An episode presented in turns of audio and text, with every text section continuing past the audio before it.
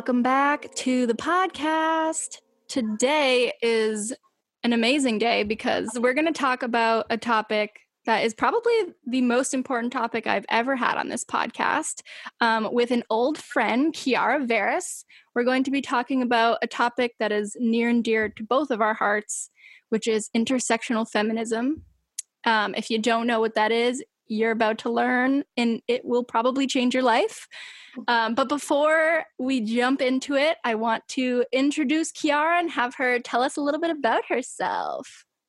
Hey, Angel, my old Hello. high school friend. Oh my gosh. Um, yeah, so I live in the Boston area. Um, I grew up, you know, here my whole life. I've known Angel since we were 14. Oh my God. Uh, back in our back in our Catholic high school days. Um, and you know, I did the typical millennial path. I went to high school, did college. I have an econ background. Um, I work for the nonprofit world now, and I love it. I never would have thought I'd be a nonprofit, but really? Here I am. Yes. um, well, because you know, you always have the stereotype of like nonprofits for like rich kids who like True. their parents can pay for everything because nonprofits don't pay. Mm-hmm. That's absolutely not the case. You know, nonprofits they vary, just like for profit company. Yep. So I do that. I love to read. I love to write. I'm kind of nerdy. I'm a black woman. I'm a queer woman. Yeah, and I'm happy to be here with my lovely old friend. I know. I'm so excited because I know a while back you had messaged me on the podcast Instagram talking about how you wanted to discuss this topic. And I mean, if there was a better time in life it is now because i mean we should have been talking about it forever since then but like the the topic of inclusion and feminism and what that all means together for each and every one of us is just like such a huge topic and i wish you guys could all see my t-shirt right now because i did wear a girl power t-shirt just for this she did she looks lovely Thank you. you. Thank you very much.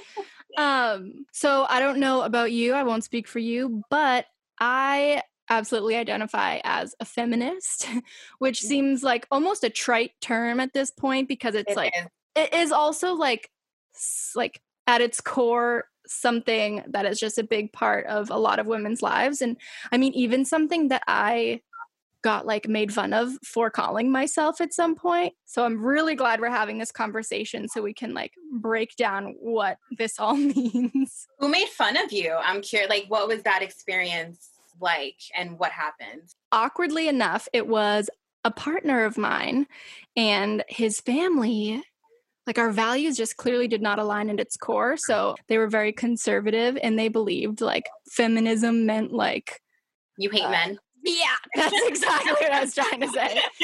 And I was like, I'm sorry, I think we're not on the same page here because that is not what that means. I think I know what X you're referring to because um, I probably known your high school days. So, and I remember. So, Angel and I, a little backstory, we went to a Catholic high school, which was very conservative. Um, you know, there was like a ton of Republicans, and I'm not trying to be you know polarizing here but there was like a ton of mm-hmm. just conservative ideology and i think you know i had a similar encounter um, my junior year i said i was a feminist and someone told me i was too attractive to be a feminist as it's like feminism has to do with how you look because i'm very you know femme i love makeup i love hair and like fashion so they're like feminists usually aren't into that stuff aren't you supposed to have hairy legs and no bra and like That's dirt exactly. on your cheeks. Like I love like I go waxing. Like I like I just love being very girly and people just don't associate that with feminism, which is like such a false, erroneous belief mm-hmm. and it mm-hmm. needs to go away. Mm-hmm. Nothing wrong with if you don't want to wear a bra and have hairy legs. We're not, you know. Oh, absolutely. yeah. you want to do, you do it and we will encourage you. But you know, feminism isn't a box. Same. But I was in AP government, so it's oh, like, true. Okay, yeah. So I was like one of two liberal students in the classroom, oh and like it was intimidating. And I'm a black woman having these experiences and talking about this, and I would get pushback from white male students, and it's like what am I going to do? You know, and it was yeah. just very like now I'm a little older, you know, we're 25, a little wiser. Um, but even it's still intimidating to mm-hmm. have conversations and to because they're not comfortable conversations right these topics yeah. aren't comfortable so to have them at a young age when you're 16 17 18 what have you it's even more intimidating absolutely yeah no that's such a good point too i would hope that we could all have this conversation these days, but I guess you never know. But it's like so important to have these uncomfortable conversations and really expand your mind, which is exactly why we are here to talk today about intersectional feminism. Because I mean, feminism is nothing without that, really. Absolutely.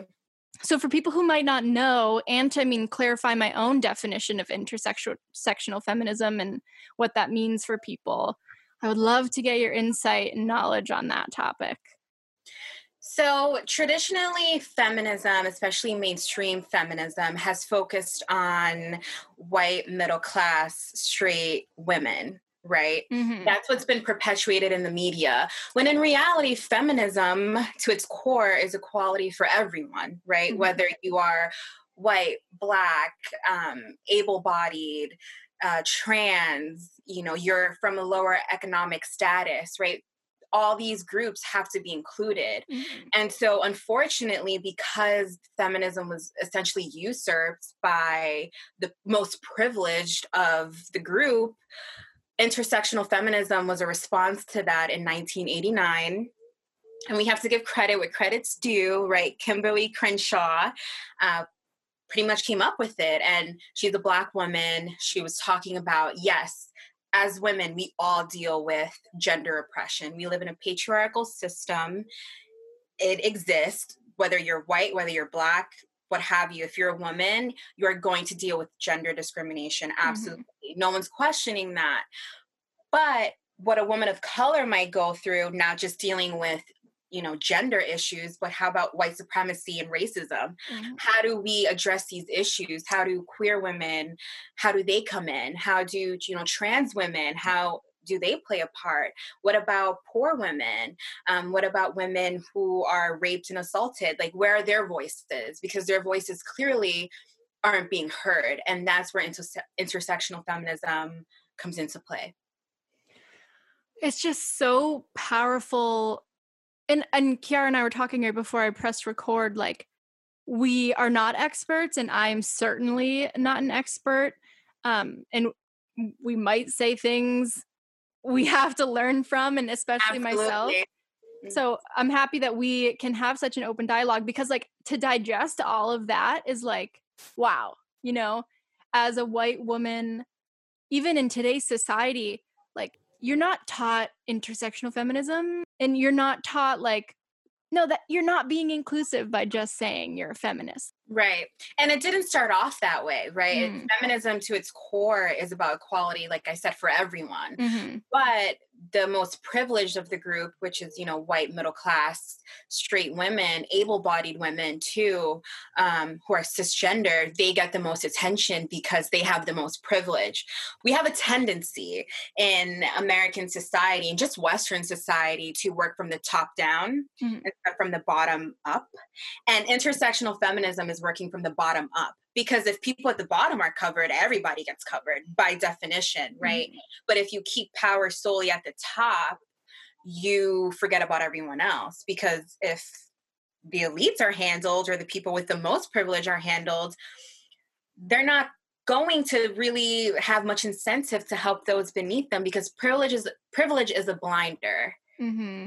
by definition it's a, when we for the most part all have privilege right like Angel and I are educated women. We're able bodied women. We are cisgendered women. So those are blinders. Like we might not understand a trans woman.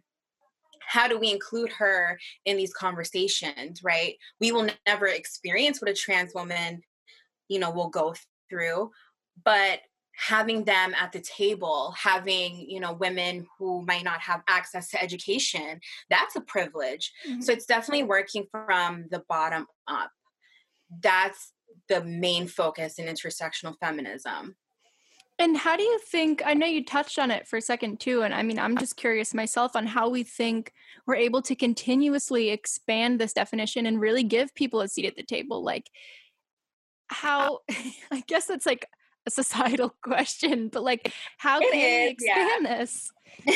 I think it goes back to if you are from that privileged group, really fighting to include those women because you have the privilege so you have the backing and the power to include those women and men right because feminism touches men as well um, so if you are part of this privileged group if you have white privilege having a woman of color let's say you're a ceo right? You're a white female ceo which we have a ton of those right? Mm-hmm. not as much but as men as white men but they're there. How diverse is your staff? Mm-hmm. you know how are you getting interns from different backgrounds? Like how are you actively trying to be inclusive? But you know with your privilege like how are you mm-hmm. using that? How are you really bringing those women in those women and men um, and it's through educating yourself being a good ally i you know with this black lives matter movement that we've been seeing these past few weeks we've seen a lot of white folks on the front lines of these protests and mm-hmm. like shielding um, people of color at these protests from police. That's a pure example of allyship. It's really being a co-conspirator, really being an ally and recognizing like, yeah, I have this privilege. How am I going to use it to benefit those who don't have the same privilege that I have? How can I, you know, raise them up with me? You are literally so insightful. I get lost in your words.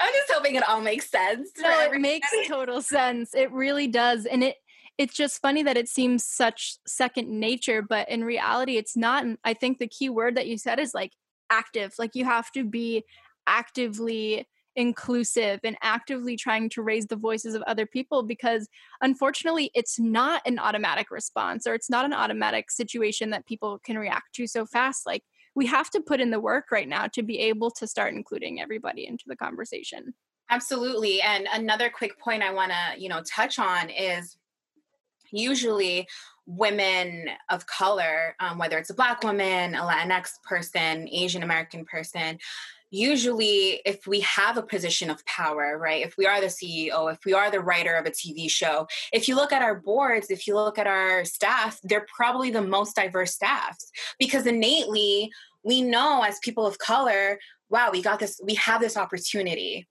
we have to share it hmm. because we're so stripped and we know how hard it is to get your foot in the door so as white women who have that privilege start training your brain to think that way. And it's hard because, again, privilege is a blinder. It's not something that is learned overnight. These systems weren't created overnight. So, really doing the work. Yeah. And that's funny.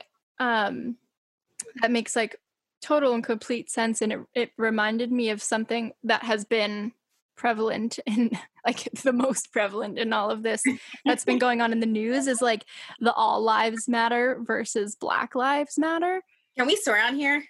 Yeah oh absolutely. Yeah that's complete bullshit. Like yeah. They're like yelling oh we know all lives matter. That's we like if you don't know that then you have a problem and you, that's something you should discuss but all lives cannot matter if black lives don't. Like mm-hmm. that is how i mean if someone who's dealing with a disability if their life doesn't matter a queer person in mainstream society their life might not matter. A trans person who we see trans women get killed all the time right? Um, black women who are shot like if their lives don't matter then all lives can't so that whole concept is just absolutely wild to me um, if you i just i can't compute that. Like No, absolutely. it's just were you one of those types that like if anyone said that deleted them on Facebook or oh like Oh my god. I thankfully have not had to delete anybody yet. Me too. Me too. Which I mean maybe says something about the people we surround ourselves with, Absolutely. which I'm very thankful for. Self-preservation. Um, yeah, exactly. Self-preservation.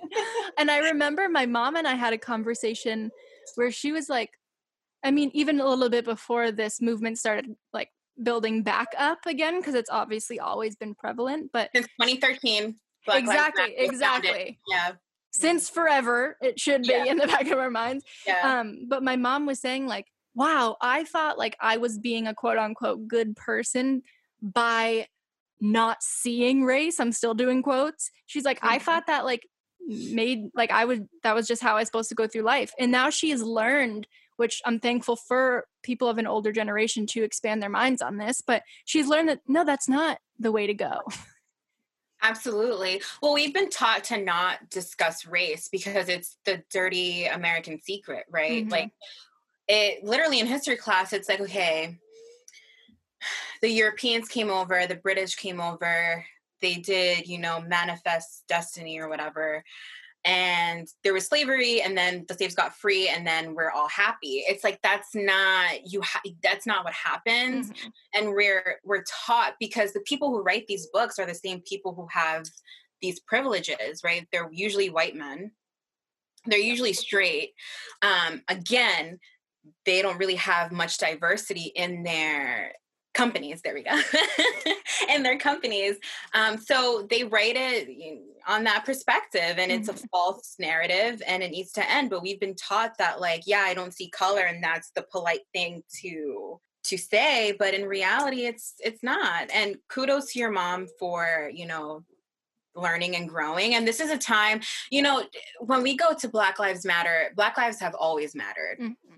It was founded in 2013 um, by three queer black women there's no you know no, it wasn't just by happenstance this was a Mhm. response to black folks getting killed and these three women were like, you know, we need to do something about that. Um, a little book plug.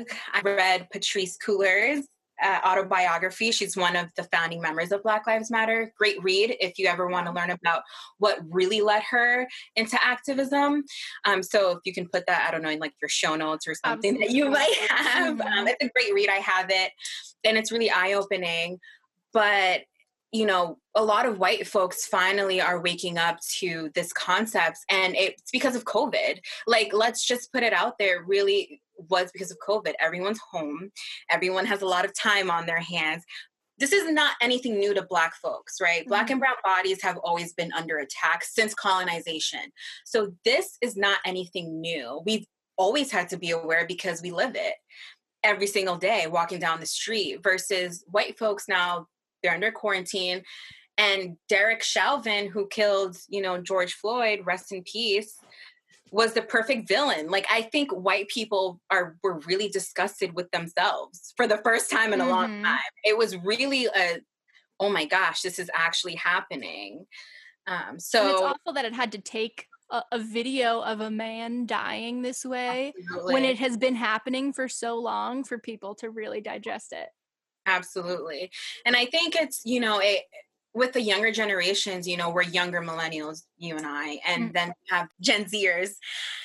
They're really out here. We're on social media. Things get it's that instant access to information. And with combination of COVID, like we all have a common interest here to do better because there's a sense of community now because of this virus. It's forced people to really be at home, think, be kinder to one another. For the most part, obviously, there are weird people out there, but for the most part, people are genuinely concerned for one another and wishing the best for humanity and wanting to get through this. So to see a video like that was just really like, for a lot of folks, just like they were just disgusted. Mm-hmm. Absolutely. And I mean, I was going to go down this rabbit hole of everything I've ever heard like family members say, like, but he was a criminal. And I'm like, everyone in our fucking family's a criminal. Like, does that mean that they're going to die? like, and cops aren't supposed to kill the guilty either. Like, yes. it's not something you know by design the police force was designed to catch slaves that's mm-hmm. another dirty american secret that people don't didn't know or you know are just realizing. Have you but- seen the 13th documentary? i have. So i saw that when it first came out. Shout out to ava duvernay. Oh she's a black woman out here and she's an intersectional feminist you know and these this is why intersectional feminism is so once you learn about it, you start to see the world so differently, right? Because if she wasn't a, a Black woman dealing with these issues of race and gender, she probably wouldn't have cared too much to do this documentary. Mm-hmm. And not to say that white people haven't done great documentaries about race and gender and class. Absolutely, they have. I can't name any right now, but they're out there, folks. But even White Fragility, right? That yeah. book that was written by a white woman but that's because she was in a very POC. POC is an acronym people for people of color. Um, a lot of I don't know if some people know that. That's yeah, just, good to mention. Yeah, it's an acronym for people of color. But she wrote that book because she was in a predominantly POC space. So it gave her that different perspective. And again, she used her privilege as a white woman to make this book for other white people. Real, you know what I mean? She's a white person never had to deal with racism and she made this book and she used her privilege and that goes back to what can you do i'm not saying write a book but you know definitely you, definitely engage with folks who don't look like you yeah absolutely and do you think because i've seen that now obviously the book is blown up in the past couple weeks New York Times, bestseller should i read it or is it I don't even know the word. Like, is there something read. better? Okay. Okay. It's a great read. It's a great read. Um, I haven't read it, but I've had my other black female friends read it and they say it's a great read. Um, okay. Um, these are women who I take their word for it. It's a great read. I actually watched a video with the author talking about why she wrote this book. And again, it, it's really aimed for other white people mm-hmm. um, because people of color and black folks, like we've done the work you know, as intersectional feminists, we've written all the books, we've done the documentaries, we've done the work. It's really up to white people and if you're if you're a white woman and you're a feminist it's up to you to really educate yourself on these issues Absolutely. because at the end of the day you all didn't build this system your ancestors built them how are you going to dismantle that and mm-hmm. that's up to you to do I love that. And uh, I think that was perfectly put too, because it goes back to being active in dismantling something we might not have created, but we have still been unconsciously contributing to this whole time and benefiting from. Exactly. Exactly. And it's not your job or other women of color, or other people of color, like you said, to educate us. You've done it, you've lived it. You let me educate myself to be able to hopefully empower and use my privilege to help someone else. Absolutely. And also, I just want to add this in really try diversifying your friends group. I'm not speaking to Angel personally. I'm saying just in general, right? Like we tend to hang out with people who only look like us. And for people of color, for women of color, I understand why. A lot of it is self-preservation.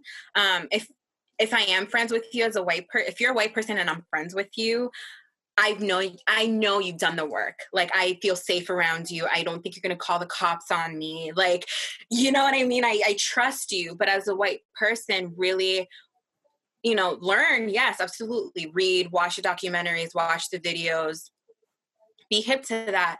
But also diversify your friends group. Find trans women, find queer women, find black women women of color finds women who are from a you know different socioeconomic status than you if you are middle class or upper middle class. I have an economics degree, so I bring up class a lot just because by default I've studied mm-hmm. it. But you know, really try diversifying your friend group. Make that effort. Yeah, absolutely. And and it like you will only benefit from different perspectives in your life. You are just absolutely. not going to learn or grow if you stick with the same exact you your whole life. Absolutely. And I understand that some people live in like all white towns and like very white spaces. And that's that wasn't that's not by design, right? That was created via white flight. I'm not going to get into white flight in this pod episode, but if you want to learn about it, there's plenty of books out there. But quick summary, once people of color started moving into, you know, urban areas, white people pretty much left and went to the suburbs. So you have, you know, a huge populace in the US that's very, very white in certain areas, like the suburbs. But you also have the internet. So make virtual friends, you know, who are of color. Um, travel outside of your town. Like Angel and I grew up in Massachusetts, one of the whitest towns, excuse me, states in the country. But trying to make that effort of finding those folks who can give you firsthand experience and knowledge. Like, we live this every day. So absolutely. And no, I mean, I it's it's like so ridiculous. And I mean, I don't even know if I should say this on here, but I'm going to anyway because we're human beings. It's mm-hmm. like I've even noticed that somehow my friend group has gotten less diverse. Like uh, growing up in Massachusetts, in the town that I grew up in, and like some of the schools that I went to, I feel like I had a lot of diversity, not only in race but class and gender identity and all of that. But like somehow I move out here and I look around and I'm like, you're you're joking. Like I yeah. like I have a lot of queer friends, but like we're we all have the very similar backgrounds. We are all white women. Like it's just it's frustrating because then then I'm also like I want to diversify my friend group and I mean I have virtual friends like you said, but like I don't also don't want it to be fake. Like I'm not trying to seek out like person to be friends with just because they're my friends. Um, my response to that is you know there are seminars there are workshops talking about race um, that people can go to and that you know you can have those conversations and mm-hmm. make friends there. Like it's hard and you have to it goes back to effort. Yeah. everything goes back to effort. Even me like i barely know any trans people. Mm-hmm we're all pretty much cisgendered in my nuclear friend group. Um, so I have to do the work to seek out trans women because I am an intersectional feminist. And even though I'm not trans, I still want to empathize and get your perspective on things because I have cisgender privilege. Mm-hmm. So it's really doing the work and like actively trying to seek out spaces that aren't very white. Like California is a pretty big state. So I'm sure there are neighborhoods where you can go in and like find people somewhere and and join seminars, join online groups. They have a ton. Now with COVID, it might be a little hard because everyone's like socially distancing, but hopefully mm-hmm. once we as humanity get past this, really try to make that effort. I mean, if you're living in Wyoming, it's hard. I, yes, I understand, you know, if you're living in Vermont, like it's hard. Angel and I are from New England. Like where we grew up in the inner city. I, you're from the inner city, right? Yeah, I grew up yeah. in Lawrence.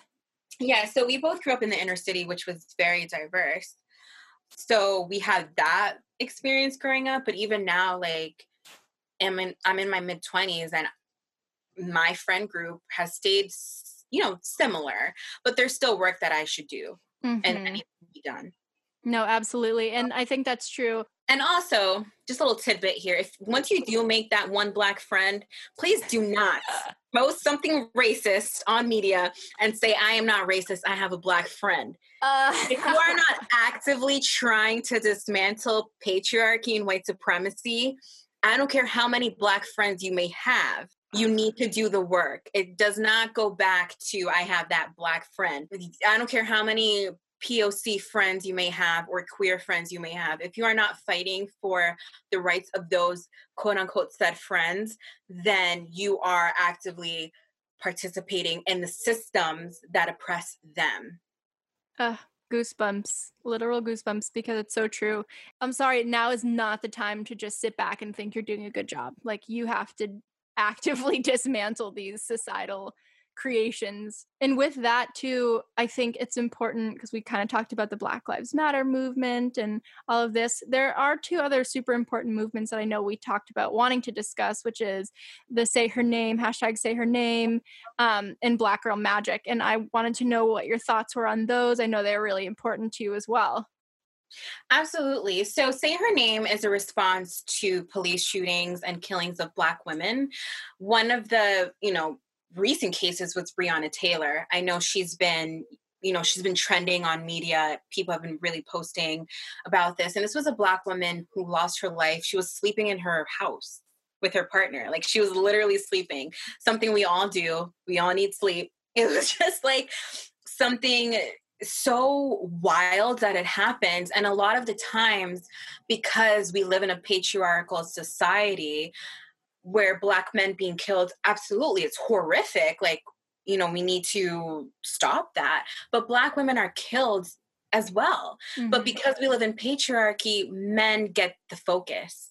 So the hashtag say her name is bringing light and awareness to Black women and women of color, trans women who have lost their lives to police brutality because so many times as women, our lives aren't as valued or aren't as seen, aren't seen as important as men. Yeah, I was gonna say I never thought about it like that because I was always like, wow, it like oh, my brain cannot wrap my head around like living the life of a black man right now because that is what's blown up on media of like the most police brutality but in reality it's also very much happening to women of color as well. We just don't see it off as often. So that i'm glad you pointed that out absolutely and again you know women in the society we're oppressed like i mm-hmm. said in the beginning we're all as women if i don't care if you're cisgendered if you're trans you are on a gender level going to face discrimination. It's patriarchy. It's been around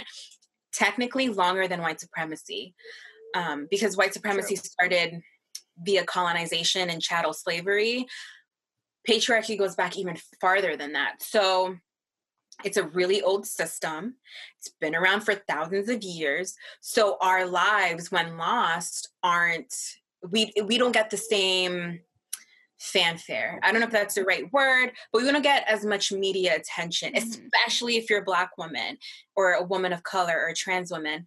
We go missing every day and no one talks about it. Mm-hmm. it is the weirdest it's like it's like living in the matrix or like the twilight zone like it literally happens every single day and no one searches for us like trans women go missing women of color black women go missing and where are they why aren't we trying to find them. You know, we even had a Black Lives Matter activist, Toyin Salau. I don't know. That's how sorry. I pronounce it too. But sorry, sis, rest in peace. I'm sorry if I, you know, mispronounced your name. She was, you know, killed and assaulted. This was a woman who was actively protesting, and she was 19.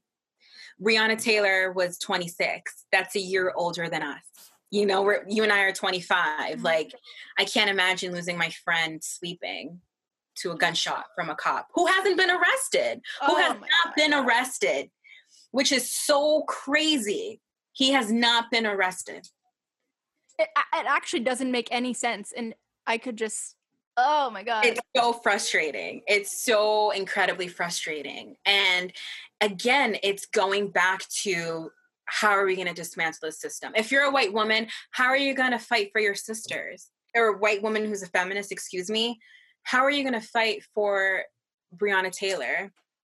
How are you going to fight for Toyin? How are you going to fight for Black trans women who lose their lives? Like, how are you actively trying to bring awareness to this using your platform, using your privilege? How are you going to fight for your sisters? You can't say you're a feminist and not stand up for Breonna Taylor it just doesn't coincide. Mm-hmm.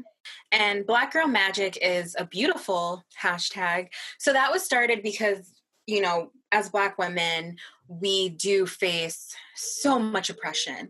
But within that oppression comes some of the smartest group of women, some of the most college educated group of women, some of the most brilliant minds that you will ever speak to, the Audre Lordes, the Angela Davises, you know, these women who really Gabby, the um the gymnast, she won, you know, the gold medal. Oh yeah, yeah so it really it, it started i believe in 2013 and it's to give a space to women and highlight black women who are out here doing amazing things whether it's winning gold medals writing books who you know are breaking barriers i'm tired it's 2020 we shouldn't be hearing this is the first time a black woman's blah blah blah mm-hmm. like it mm-hmm. we shouldn't be hearing that in 2020 come on. Like it's absolutely. but black girl magic highlights those accomplishments of women uh, black women particularly who don't get shouted out. And and i think it's so important especially in a time like this where we're seeing so much oppression and violence all over the media that like no no like we also have to celebrate all the amazing things, especially, I'm not going to include men in this one, but especially that women of color uh, and trans women, we have to appreciate the amazing things that they're doing, the powerful things that they're doing. It's not just this oppression and this sadness, which is a part of it, there are amazing things happening right before our eyes that we needed to acknowledge in mainstream media the way we do all of this violence. Absolutely. And, you know, one way to highlight Black Girl Magic is to watch the movie Hidden Figures. Like, these were Black women in the 60s who, like, worked for NASA. And like that's such a badass movie. it is. It is. And it's a great film if you want to watch some black girl magic and and learn about, you know, these women who did their thing. Um, and even I learned the, so I'm thinking about getting LASIK eye surgery. I'm kind of going off a little bit, but I realized that one of the inventors of LASIK eye surgery was a black woman. Like, what? What? no like, idea. Like, since when? Since ever, you know? It's like, it, it, so these are things that, like, a lot of the things that we do were probably invented by black women discovered by black women um, talked about by black women and so many times or women of color you know and so many times these things go unheard of you know like who would have ever known that about lasik like i, no i'm idea. a black woman i'm a black woman and i didn't even know that wow and it really uh, that's like in hidden figures where like the guy takes responsibility and like acknowledgement for everything that woman did to like Absolutely. whatever the math thing was that she did. I can't explain it well, but like I feel like that happens too. Like I just fucked up, but I assumed subconsciously a man created LASIK eye surgery. I, I thought too. About it. I thought it was some white male. I thought it was, you know, Bill, whatever. Yeah. Uh, exactly. or Chad, you know, whatever. but no, it was it was this black woman. And I was like, since when? You know, and and but the sad part is is that we shouldn't be surprised. Like why can't a, a, woman of color create this or even not even just a woman of color just like a woman in general like, why is it that we think that medicine or science is only defaulted to men? Because we live in patriarchy and are we're just brought up to think these things and they're so false. And once you start to study and learn you realize that like no that's not really the truth. There's plenty of women in stem.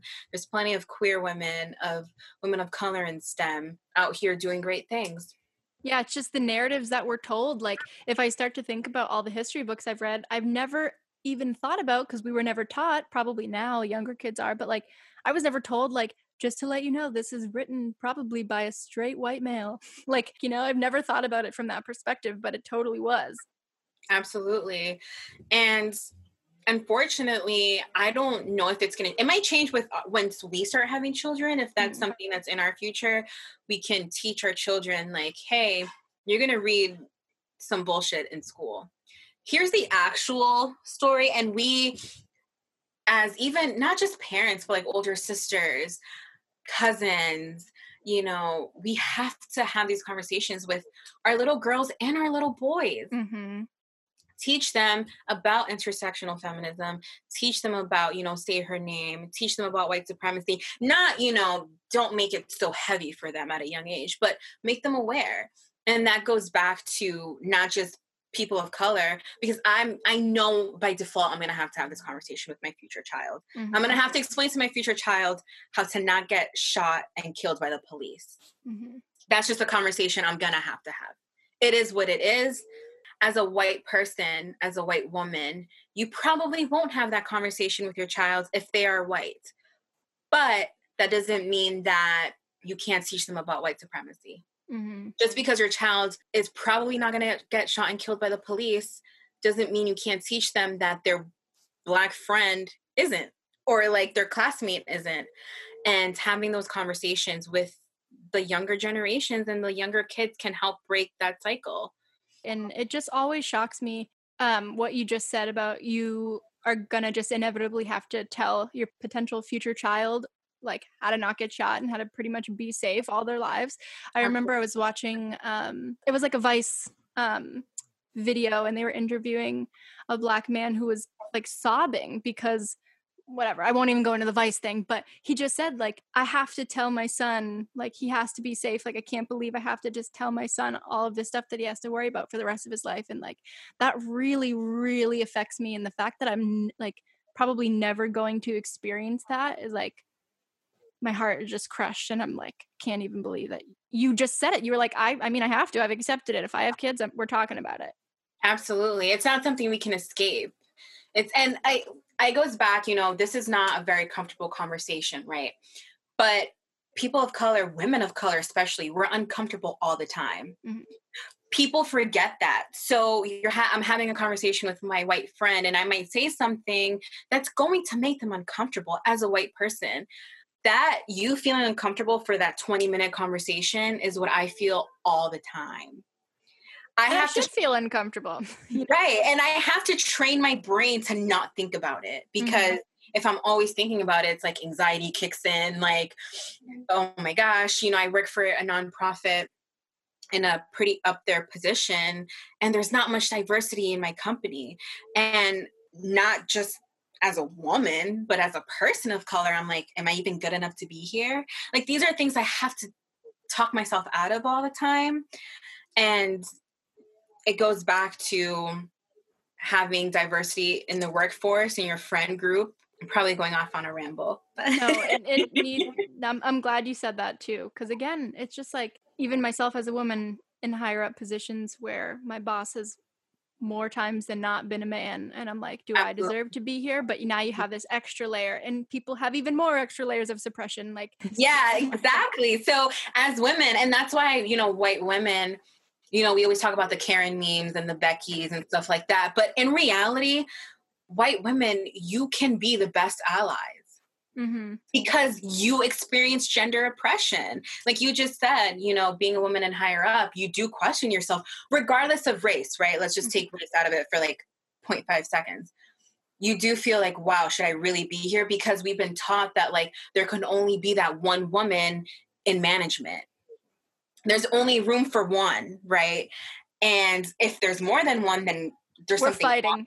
Right, we're fighting something weird, suspect about yeah. it. But to add the layer of race or of queerness or of, you know, a disability that you may have, adding that extra layer is what makes it different. But as white women, realizing your gender oppression and using that to be like, oh, wow, I experienced this. I can't even imagine what my sister might feel. Mm-hmm. Who's not white or mm-hmm. who's not queer or who's, you know, you know, not able bodied. Oh, this is such an important conversation. So before we wrap up too, I wanted to touch personally and selfishly um, on one little thing that we had talked about prior, which is like you love tapping into your divine feminine which a lot of people might not even know what that is. Um, but like, I just want to know what that means to you, how you do it, because I want to feel that. I think, you know, divine feminine, I, and everyone has like a slightly different experience and definition with it. For me, it's really tapping into kind of that witchy energy. So we know, obviously, Angel and I are from Mass, um, Salem, right? The Salem mm-hmm. witch trials. Women historically have been killed, prosecuted for, you know, practicing herbal medicine or holistic health. And to the patriarchy that's seen as like odd or weird. And these women are, you know, crazy and they need to mm-hmm. get out of society. And for me and for a lot of younger women, we're realizing that like, no, like holistic health is important. You know, being in tune with nature is important. Like these aren't things that are odd or weird. Inherently, what is the earth called? Mother Nature, mm-hmm. right? She we look at the earth as feminine energy, as giver of life. And how do we tap into that? It's by being good to nature, spending time outside, which I love to do, um, lighting candles, burning incense, like really tapping into a passive energy. I think so many times we are taught that like you have to be stoic you have to be rational you can't have emotions you you know and these are all very masculine traits. Well that's because we live in patriarchy and patriarchy mm-hmm. will tell you you have to be this way. But what about the creative? What about the arts? What about nature? These are things that aren't seen in modern society or in patriarchal society, they aren't seen as important. And that's because they're inherently feminine, they're inherently passive.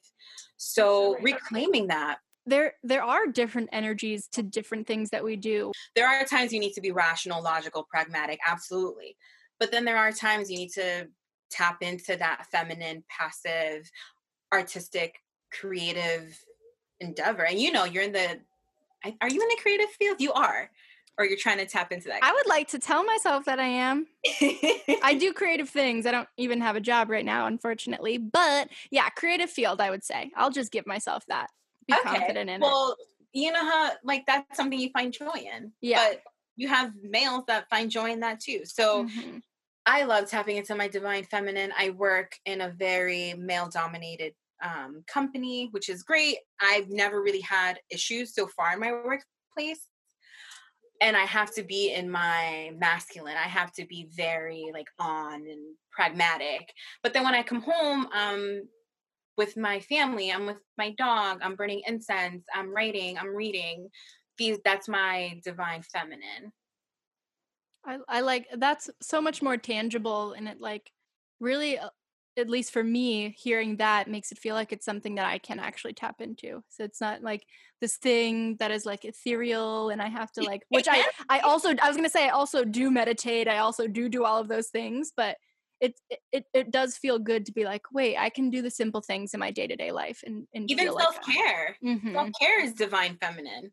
Putting on that face mask, taking you know, taking that extra time to like do something cool with your hair that's good for it, or like a clay mask. Like mm-hmm. that's still that's something that's passive, and you're doing it for yourself, and you're in your home, and you're in your natural habitat, I guess. Mm-hmm. Um, and it makes you feel good. That's divine feminine, but we're not taught that, mm-hmm. right? We're taught something different.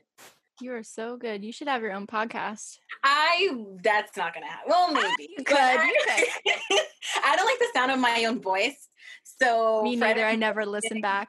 I'm not listening back. Um, so if you guys have any like feedback, absolutely like DM me and like Angel and stuff, and we'll like respond. But don't think I'm to sit there and like actively listen to this podcast.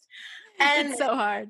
To reiterate what Angel said, we are not experts. There are women that get PhDs in women and men that get PhDs in intersectional feminism and are scholars and are intellects and professors and are just doing great things and are activists and have founded nonprofits. Angel and I are not that. Um, unfortunately. unfortunately, maybe one day, who knows? Um, but I'm a Black woman, so I do have experiences with this. I've read, I wanted to give you guys like a slight book list. Please. Some good reads for, you know, a lot of your audience members. So anything by Bell Hooks, Ain't I a Woman, is a great read anything by Audre Lorde, Sister Outsider. White Negroes by Lauren Michele Jackson is also a great read. That one talks about cultural appropriation, which is another mm. probably thought episode that Angel can do. Seriously. but that's a great read if you want to learn about appropriation and how to combat that and if you know what you can use your privilege for, etc. So and anything by Angela Davis, who is a prison abolitionist. She's also a professor and she's done great things. Um, also, you know, a great series to watch is Mrs. America on FX. Oh, yes. Yes, that goes into the history of second wave feminism, which started in the 60s.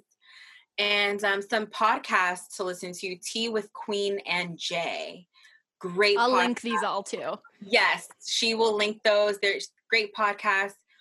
Both black women, one of them is a queer black woman, and they're out here spitting knowledge. And again, they're going to say things if you are a white person that are going to make you uncomfortable. But just know that by being uncomfortable is how you learn ultimately. Mm-hmm. Absolutely. I mean, as a white woman, again, it's like it's okay. It's okay to be uncomfortable. We don't have to avoid these conversations our whole lives. Like we should be uncomfortable as as human beings. Absolutely. Get that across everybody's brain. Absolutely. And to shout out to our trans sisters, make sure you call trans folks by their correct pronouns. Like I'm it's sad that we have to talk about that. I know I go I go by she and her. Angel I don't. What do you go by? I go by she and her as well. She, yes. So definitely use the correct pronouns. People, trans people shouldn't feel uncomfortable by you misgendering them and calling them by. If you don't know, just default to they. Mm-hmm. If it all fails, just call them by they.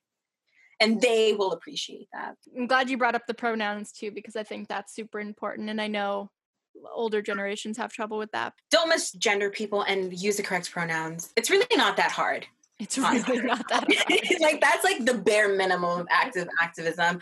And also to kind of I know I don't want to take up too much of your time, Angel, but really quick, if you can't go out and protest for BLM, there's ways to donate. If you can't donate, there's, you know, things you can list on media. You can write posts, repost things, shout out um, people of color, women of color, businesses, black owned, female businesses, really if you cannot go out covid's out here i understand. I haven't even gone out for my own safety. Um, but i've been donating i've been mm-hmm. you know reposting and posting on my media so there are ways you can get involved right now like after listening to this go on your instagram and repost some stuff absolutely and i love that too because i was feeling guilty that I wasn't able to be as active as I wanted to be. But I'm like, no, like I can donate right now, or I can share a post, or even, or like I posted on the Caught in the Middle podcast Instagram um, about podcasts led by Black women. Like, share, just share. If you can't do anything, spread the word and maybe even teach some of your family members some stuff on Facebook. I don't know. Absolutely. And you're doing this podcast, so people are going to listen and be like, oh wow i didn't know this or like mm-hmm you know read a book be be active in a way that you don't have to march necessarily but like doing small little things diversifying your friend group finding you know seminars going and listening to people talk or like watching a documentary like these are ways that you're learning to dismantle patriarchy white supremacy and becoming an intersectional feminist Yes. Oh my gosh. So last question I have for you. Um just to finish it off too and then you could add anything at the end, but I'd love to ask what does feminism and intersectional feminism mean to you personally if you could summarize it all? I know it's hard. oh wow. Yeah, that's a hard one. I think for me it means honestly at its core being a good person mm-hmm. and really taking the time to learn about everyone's oppression and you know things that i might not benefit from excuse me things that i do benefit from learning like how do i combat that? And like how do i become a better friend to that um, trans woman? How do i become a better ally to that disabled woman or that lower middle class person how do i become a better fighter for them using the privileges that i do have? It goes back to just being a decent person. Like ultimately it really, honestly does. it really is not like a lot of this is rooted in academia yes and you have to read and and because they're not taught so you have to learn this on your own. But ultimately being a good person i was going to say being a good person and actively dismantling what you benefit from and listen it's hard mm-hmm. because once you have privilege you don't want to let it go. Like you don't honestly because it's to your benefit. So it's it is very selfless but that's what we we want to be we want to take care of ourselves absolutely but we don't want something that's not earned and that's what privilege is you're getting something that you have not earned mm-hmm. yeah and we need to be able to be there for each other too it's just like you said it's just about being a good person and being a good sister and being a good ally and like absolutely just showing up and and actively the key word to all of this entire podcast episode is like being active in what you do, being active in dismantling everything that we have been taught pretty much. Yeah, absolutely. And it's hard. And you're going to be, I say to, you know, some of my white friends um, throughout this whole movement, I'm kind of just talking about this now. A lot of them have messaged me and be like, Am I saying the right thing? Am I like, can you look at my comment and like just make sure? And I'm like, Listen, you're going to make mistakes. You're going to. Everyone, we're we're human beings, right? We make mistakes, things happen, but it's catching those mistakes, reaching out to, you know, your friends if they have the time, you know, like mm-hmm. reaching out to your friends, being respectful of their time, but reaching out to them and being like, hey, like, am I doing the right thing? Am I saying the right thing? Like angels have to do on this podcast too, because that's something you've had to learn and you're going yeah. to make mistakes. You're, it, it, it's inevitable. I make mistakes, but it's having the, the intelligence, the grace, and the kindness to admit you made the mistake and grow from it. Mm-hmm. That's all. I think we're all so scared of we're so scared of not knowing the right thing to say and being wrong or like maybe not coming across the way you want to come across. But you know what? We we almost need to experience that to know like no we're we're all learning. We're all figuring it out. None of us know the exact right thing. Like let's learn together. And put your ego aside and if you said something dumb, take the L. Mm-hmm. Yep. take the L with with grace, and you know, if someone's correcting you, hey, they corrected me, and now I know to not say that again. Now I know to not do that again, and you go on with your merry life, and you continue to speak up and be an activist. We're not perfect, like I said, we're human beings. So don't be scared. I think a lot of white folks are like, I don't want to offend, or like, a white woman might be like, it's, you know, it's not my job to speak up for women of color. Well, it is. It is. You are a white woman, you have that privilege. Mm-hmm. Speak up for your sisters. And if your sisters check you and correct you on something, know that we're not coming from a place of hate. Mm-hmm. We're coming from a place of, hey, this was offensive or you didn't say this right. Here's how, here's what it is. Thank mm-hmm. you. Honestly, thank you so much. I feel like I just you put things in such a way that like people can really understand it. So like I'm I'm so happy you were able to walk us through all of this, even giving us like book tips and talking about podcast tips and just like resources to just benefit ourselves and to learn and to to actively do things because it's it's one thing to talk the talk and listen to this podcast and agree with what we're saying, but it's another thing to to really put a step forward in the right direction and do something about it.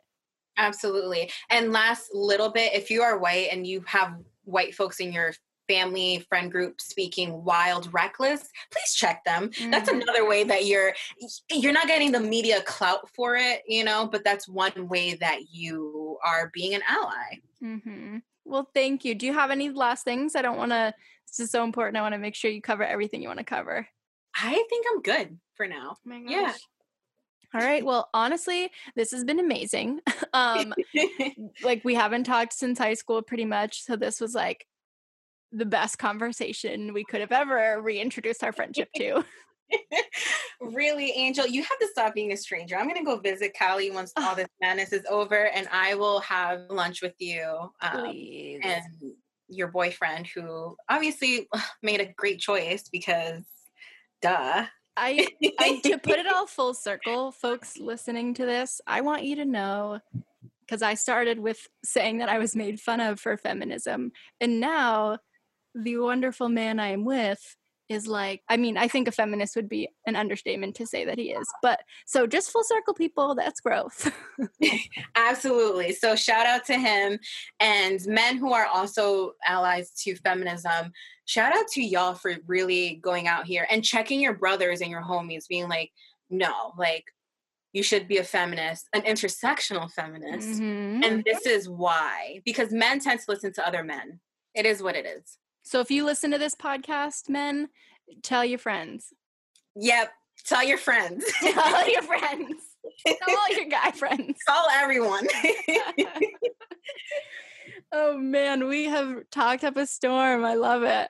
It was a pleasure. Oh, thank you so, so much. I'm going to press unrecord so I can actually properly say goodbye to you before we hang up. Okay. Um, but thank you so much, Kiara. Thank you for having me.